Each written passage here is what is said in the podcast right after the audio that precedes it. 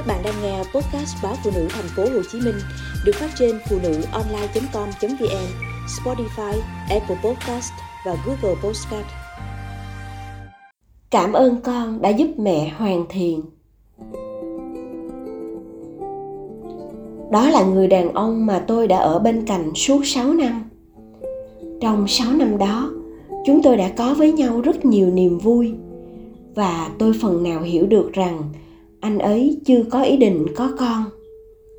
Khi ấy, tôi ở tầm độ tuổi lưng chừng giữa 30 và 40, cảm thấy cuộc sống trong trên với thời khóa biểu ngày đi làm, tối về đối mặt với căn phòng trống trải, những cái hóa đơn phải trả vào cuối tháng, vài ba cuộc hẹn tán gẫu, bạn bè vào cuối tuần.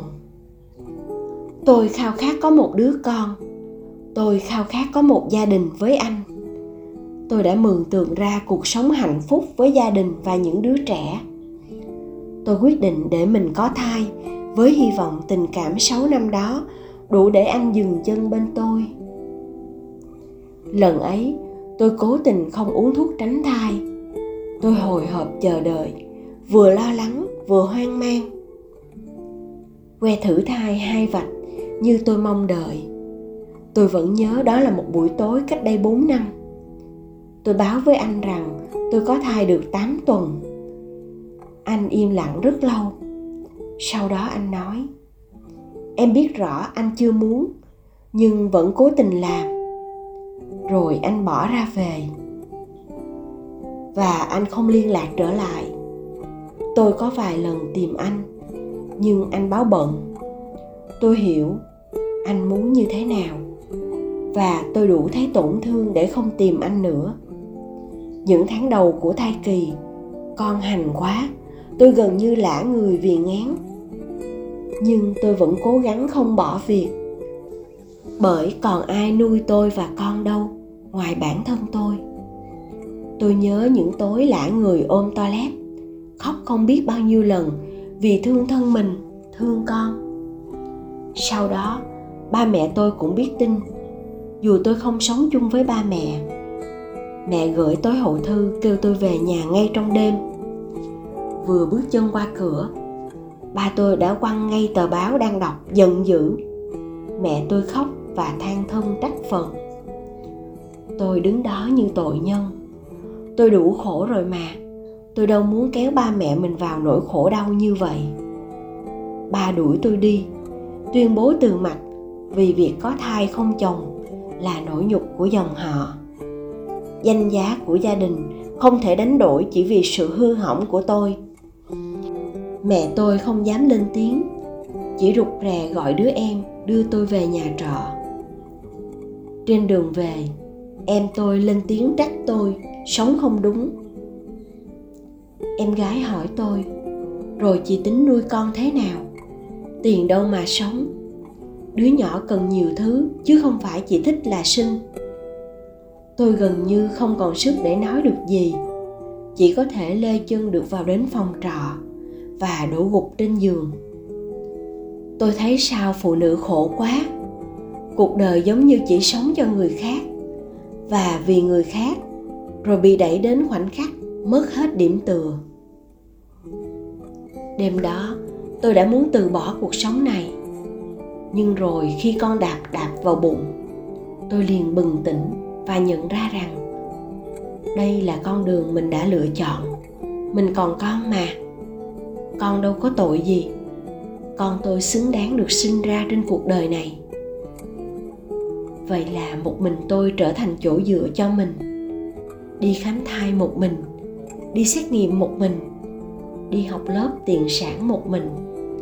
Nửa đêm chuột rút, chỉ biết tự tìm cách giải quyết tôi tập thói quen nói chuyện thường xuyên với con. Mỗi ngày tôi kể con nghe nhiều câu chuyện vui, tích cực. May mắn, con khá ngoan, ít hành hơn, để tôi bươn chải công việc và nhận thêm dự án ngoài giờ để kiếm tiền, chuẩn bị cho hành trình nuôi con đơn độc sẽ rất dài. Không dám nói với con rằng mẹ chịu đắng cay phủ vây đời mẹ chỉ vì con những lúc đau đớn, mẹ chỉ biết đưa tay lau vội nước mắt, nuốt ngược đau đớn vào lòng. Đêm về thao thức, chỉ biết tự vỗ về bản thân, kéo gối ôm vào lòng để cảm nhận được chút ấm áp nhỏ nhoi, để tự tiếp thêm sức mạnh để sống tiếp. Và đêm đêm, nước mắt cứ chảy ra mãi vì nghĩ đến ngày hạnh phúc được làm mẹ. Thời điểm phải xét nghiệm xem con có bị đau không tôi thắt thỏm chờ suốt ba ngày. Với tôi, đó là một khoảng thời gian đằng đẵng. Bởi tôi là mẹ đơn thân, lớn tuổi. Lỡ con bị chẩn đoán bất thường, tôi phải làm sao? Sinh con ra, rồi gánh vác thế nào? Nếu lỡ như, có lẽ tôi sẽ dứt bỏ. Dù biết rằng cơ hội có con lần hai của mình gần như bằng không may mắn trời thương. Có lẽ duyên mẹ con không cạn, đứa trẻ phát triển bình thường. Chuyện ấy càng khiến tôi tin vào quyết định của mình. Tôi thồ con trước bụng, đi qua mưa gió đêm ngày, chạy từ đầu đông sang đầu tây. Nhìn số tiền tiết kiệm tăng lên 5 triệu 10 triệu, rồi 40 triệu đồng. Đủ chi phí sinh nở rồi. Tôi cứ an tâm là con lì giống mình. Cho đến một lần tôi bị ngã xe. Khi được đưa vào bệnh viện, tôi hoảng loạn vì sợ mất con. Mất con rồi thì tôi còn ai nữa? Nhờ có con mà tôi thấu hiểu hơn lúc nào hết cảm giác lắng nghe tiếng ai đó trong lòng mình. Nhờ con mà tôi học cách nhẫn nhịn, học cách kiên trì và học cách trao đi yêu thương nhờ có con mà tôi thấu hiểu nỗi đau của ba mẹ tôi. Cảm nhận được sự yêu thương dâng trào thành cơn giận dữ. Nhờ có con mà tôi hiểu được giá trị của tình thân. Giá trị của những mối quan hệ không cách nào đứt gãy. Tôi gọi cho mẹ và báo tình trạng hiện tại. Chưa đầy nửa tiếng, ba mẹ tôi đã tay sách nách mang, vội vã vào bệnh viện ba vẫn vậy lạnh nhạt. Nhưng khi thấy tôi mệt nhọc, nằm trên giường bệnh, ông quay sang nói với mẹ. Bà kêu nó về nhà đi, ở ngoài không ai chăm. Cháu ngoại tôi không khỏe. Còn mẹ, vuốt vuốt tay chân tôi khóc. Bác sĩ nói cái thai vẫn ổn. Mai mẹ kêu em con qua nhà trọ dọn đồ về nhà.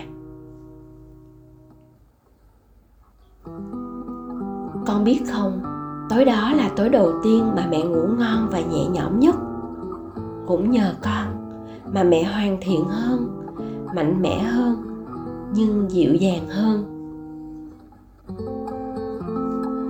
Tôi chợt nhớ một nhà văn đã nói, là bạn, chứ không phải người đàn ông đã rời bỏ mái ấm, quyết định hơi ấm của mái nhà này. Là bạn mới có thể đem đến hạnh phúc cho con là bạn mới khiến con bạn trở nên hạnh phúc. Bởi nếu bạn không hạnh phúc, thì làm sao con bạn hạnh phúc? Đừng nói về những hy sinh để cho con được hạnh phúc. Bạn khổ đau, thì cho dẫu con bạn có mặc đồ hiệu, ăn đồ ngon, học trường điểm, thì con bạn cũng sẽ không thể hạnh phúc. Khi mẹ nó, người nó yêu thương nhất, đang đau khổ vật vả hay phải mòn vẹt cuộc đời cho những thứ gọi là hy sinh cho con? Tôi đang làm một người mẹ hạnh phúc. Ngoài sân, ông ngoại đang chỉ con gái tôi cách tưới cây. Tiếng cười giòn tan trong chiều yên.